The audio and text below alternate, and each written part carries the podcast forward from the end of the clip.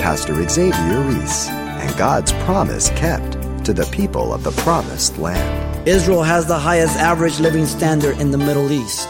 Israel leads the world in the number of scientists and technicians in the workforce.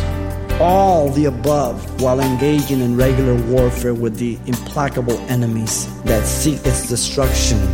The extermination attempt of the people of God has failed in Egypt, it's failed to the present day.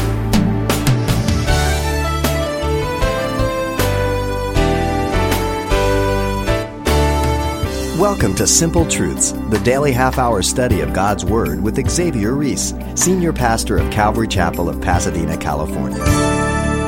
Seemingly never out of the enemy's crosshairs, it wasn't yet the day after Israel declared itself an independent nation, May 14, 1948, that no less than five neighboring countries invaded once again to overthrow the Jewish nation.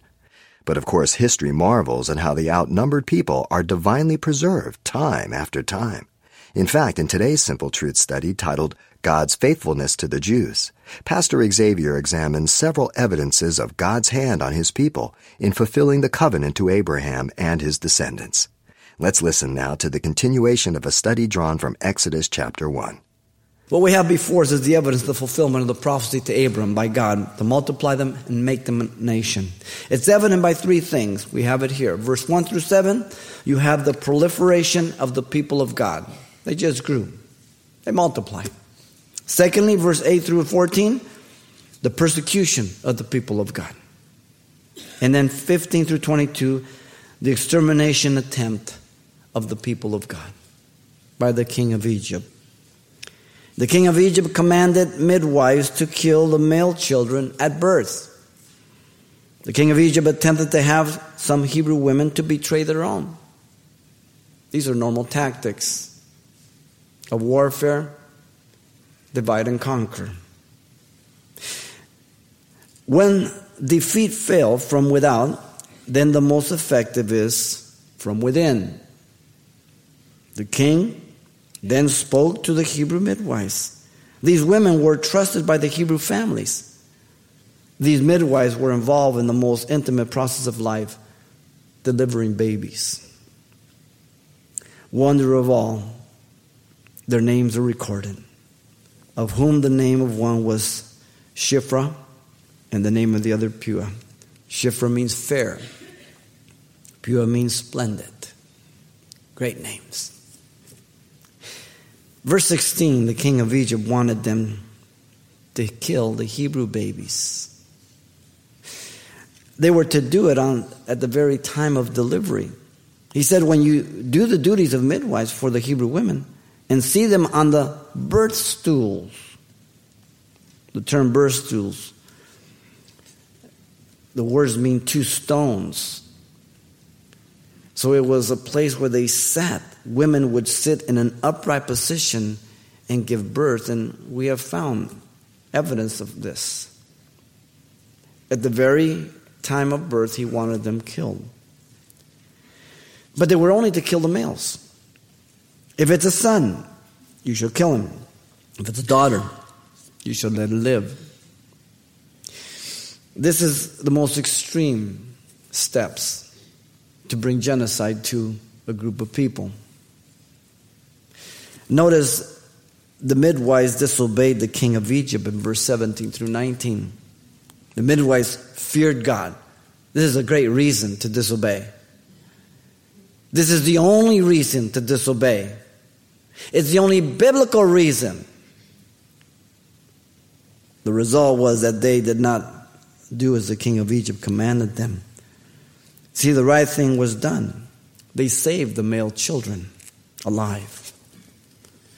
Notice that the response of the king of Egypt is also stated in verse 18. He petitioned the midwives to appear before him.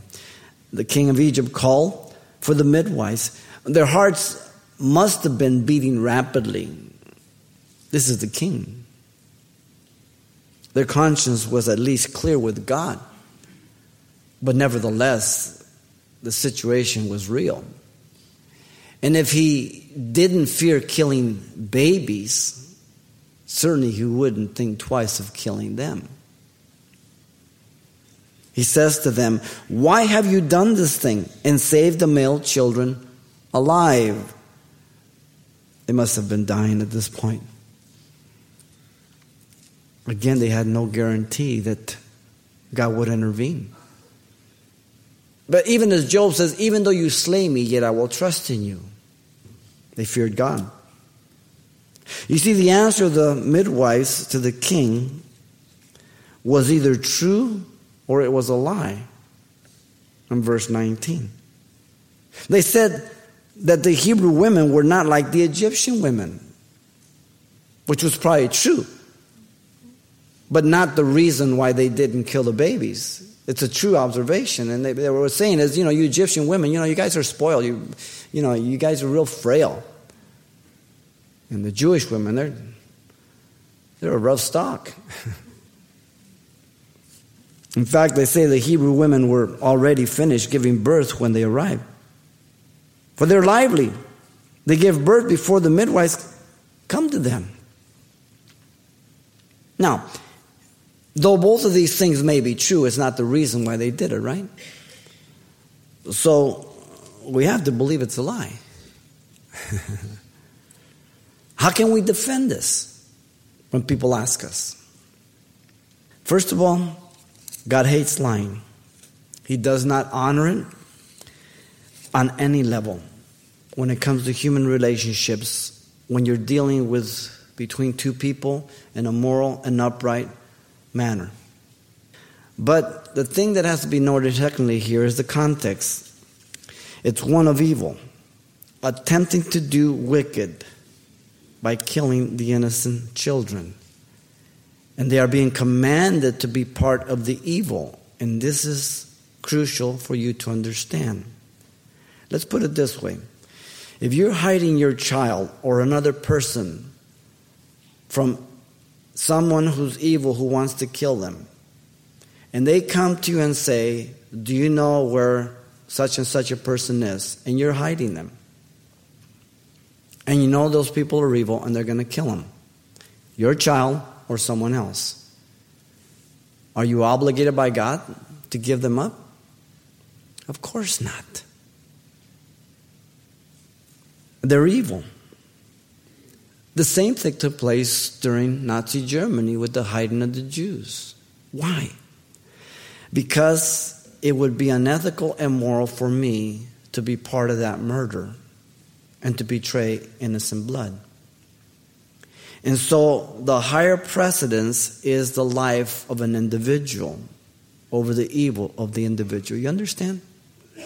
Now, your son is involved in a crime and the police come for him. You don't hide him because he's guilty. You understand? And they are there for civil order. You understand? There's a big difference. And that's how we explain it to people. There's no contradiction.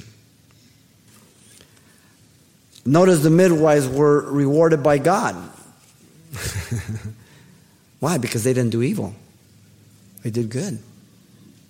Verse 20 and 21. In 20, God approved of the two midwives. Therefore, God dealt with them, uh, well with them, the midwives. First, because they feared God more than the king of Egypt. And second, because the preservation of life takes a greater precedence than telling the truth to those taking life. It's real simple.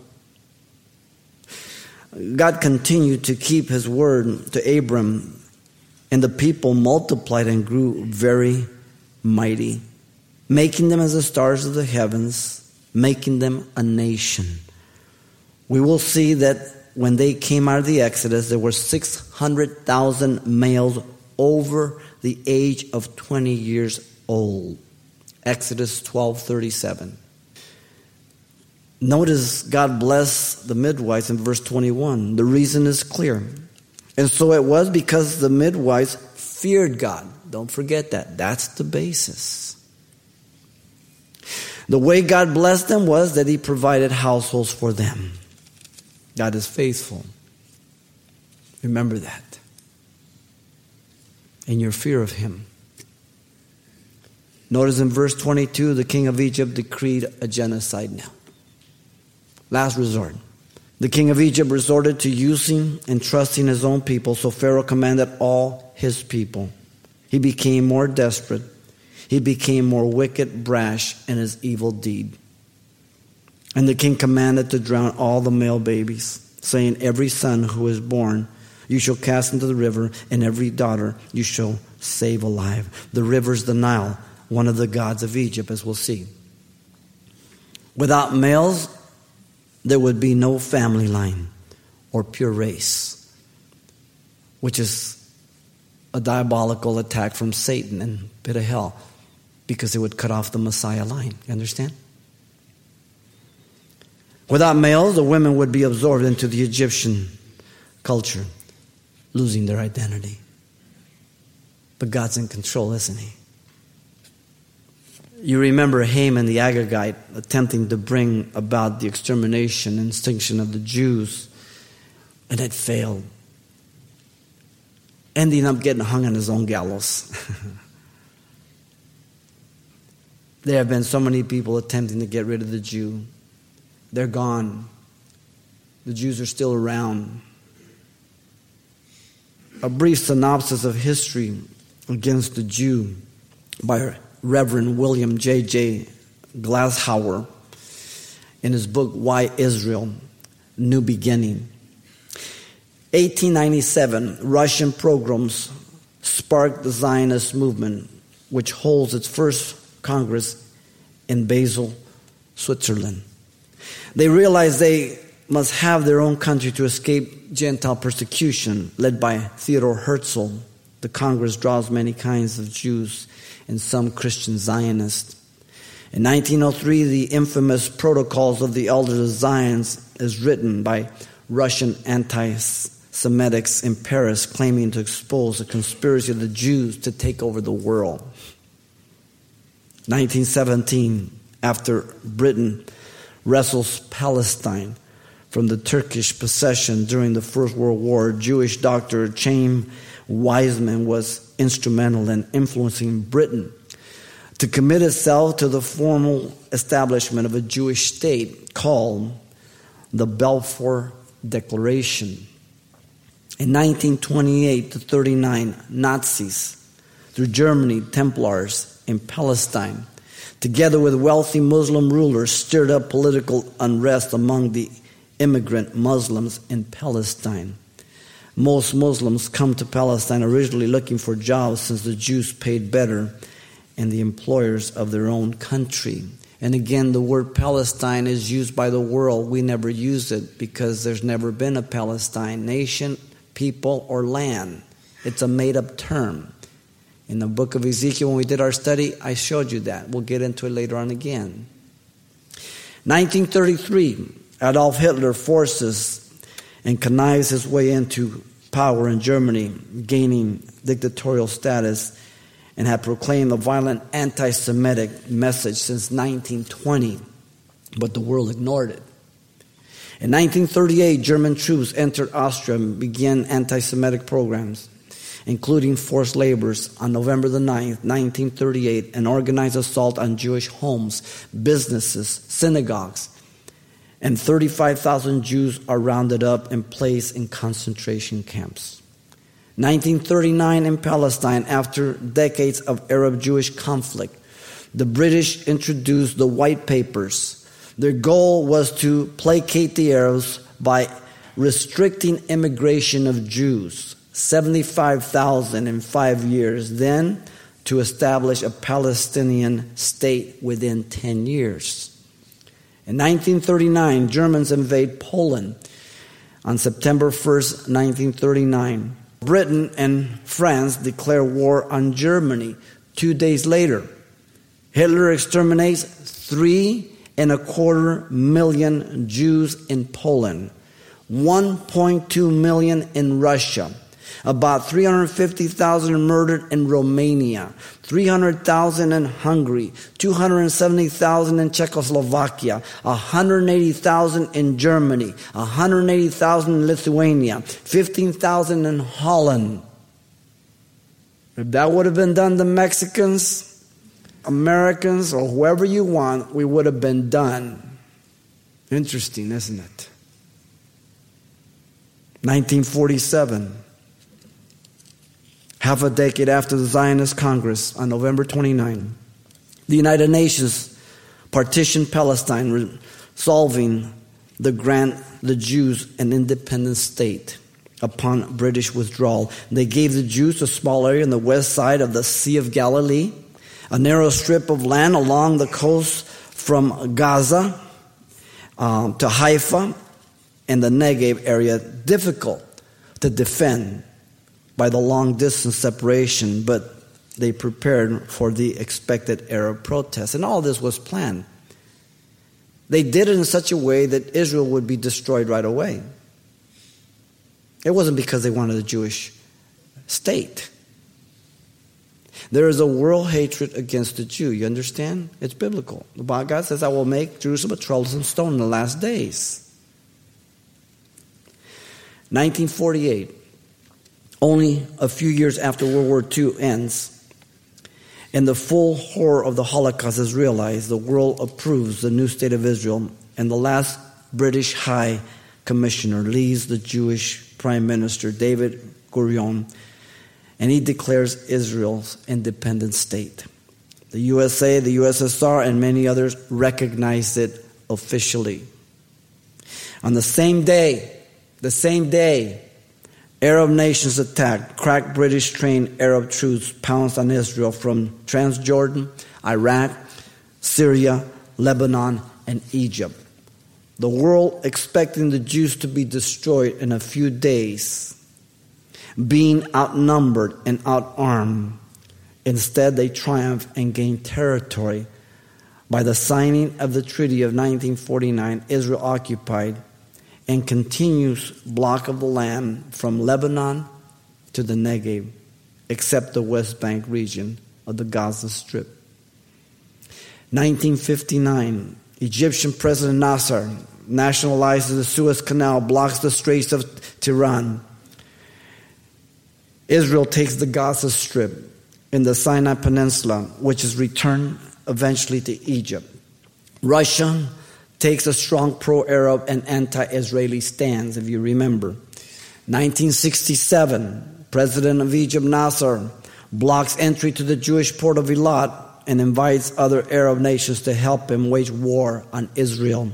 The Arabs were heavily supported by Russia with about 547,000 armed troops, 504 tanks, and 957 fighter aircrafts, while the Jews had only 264 1,000 troops, 800 tanks, and 300 combat aircrafts, mostly from the U.S. On June 5, 1967, in the Six Day War, Israeli planes launched a preemptive strike on the air bases of Egypt, Jordan, Syria, and Iraq, eliminating much enemy air power. After taking the entire Sinai Peninsula and all the land to the Jordan River, Egypt and Jordan worked out a ceasefire on June 8th. Israel captured a buffer zone over the Golan Heights and regained control of the city of Jerusalem for the first time. In good faith and peaceful intentions, General Dayan gave the Temple Mount to the king of Jordan in 1994. Jordan turned it over to the PLO the openly terrorist organization. In 1973, on the Day of Atonement, Yom Kippur, the holiest day of the Jewish calendar, Egypt and Syria launched a surprise attack on Israel in which Israel once again triumphed. The latest attack by Hezbollah from Lebanon, firing hundreds of Katyusha rockets, missiles. Their sites were situated over schools and hospitals. So if the Jews retaliated and hit them, they would show how they blew up hospitals and schools. This goes on and on, ladies and gentlemen, something the American media does not give to you. Israel is ranked number two in the world for venture capital funds, right behind the U.S. Outside the USA and Canada, Israel has the largest number of NASDAQ list companies. Israel has the highest average living standard in the Middle East.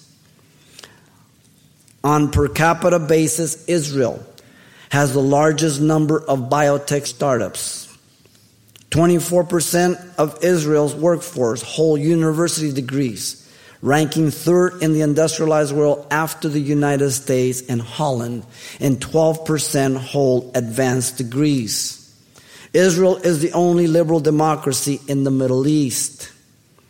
Israel is the only country in the world that entered the 21st century with a net gain in its number of trees made more remarkable because it was achieved in an area considered mainly desert.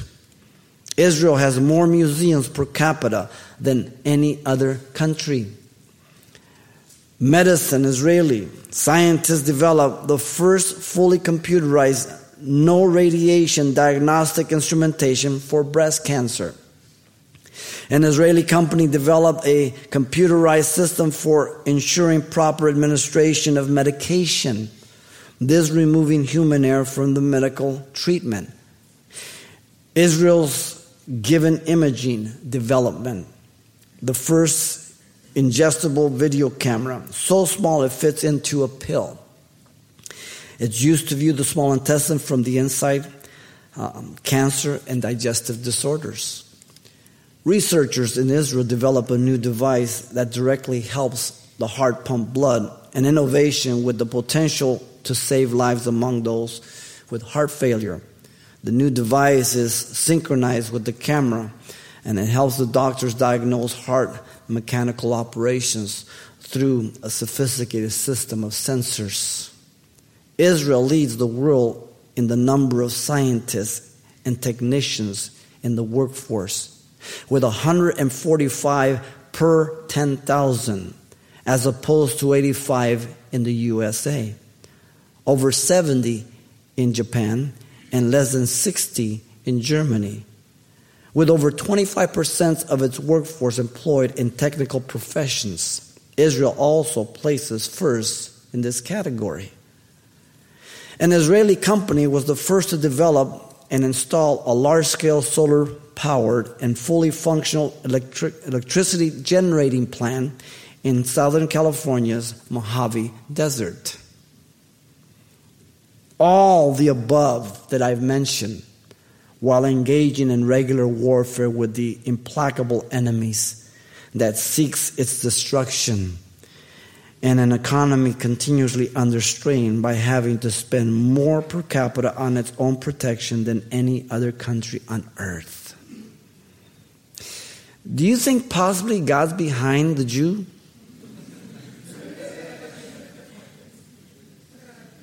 The extermination attempt of the people of God has failed. It failed in Egypt, it's failed to the present day, and it will continue to fail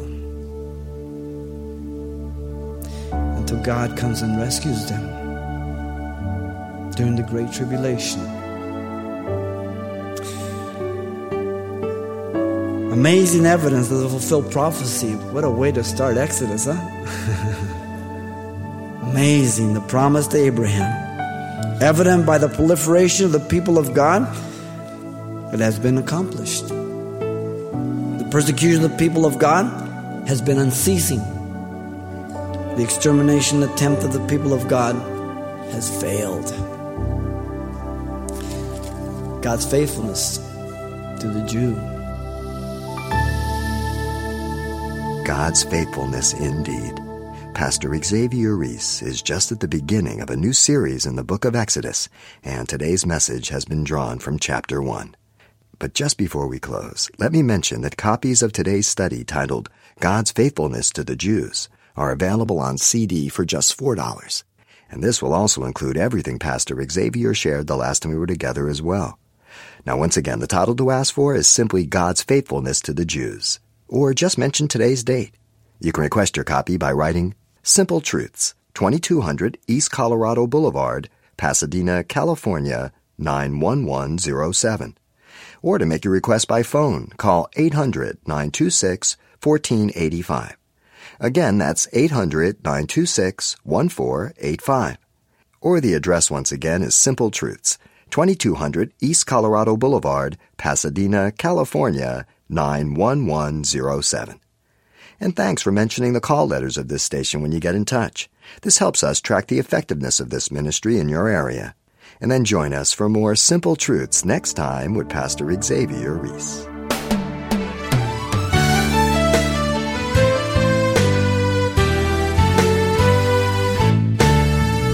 Simple Truths with Pastor Xavier Reese, a daily half hour broadcast, is a radio ministry of Calvary Chapel of Pasadena, California. www.calvarychapelpasadena.com.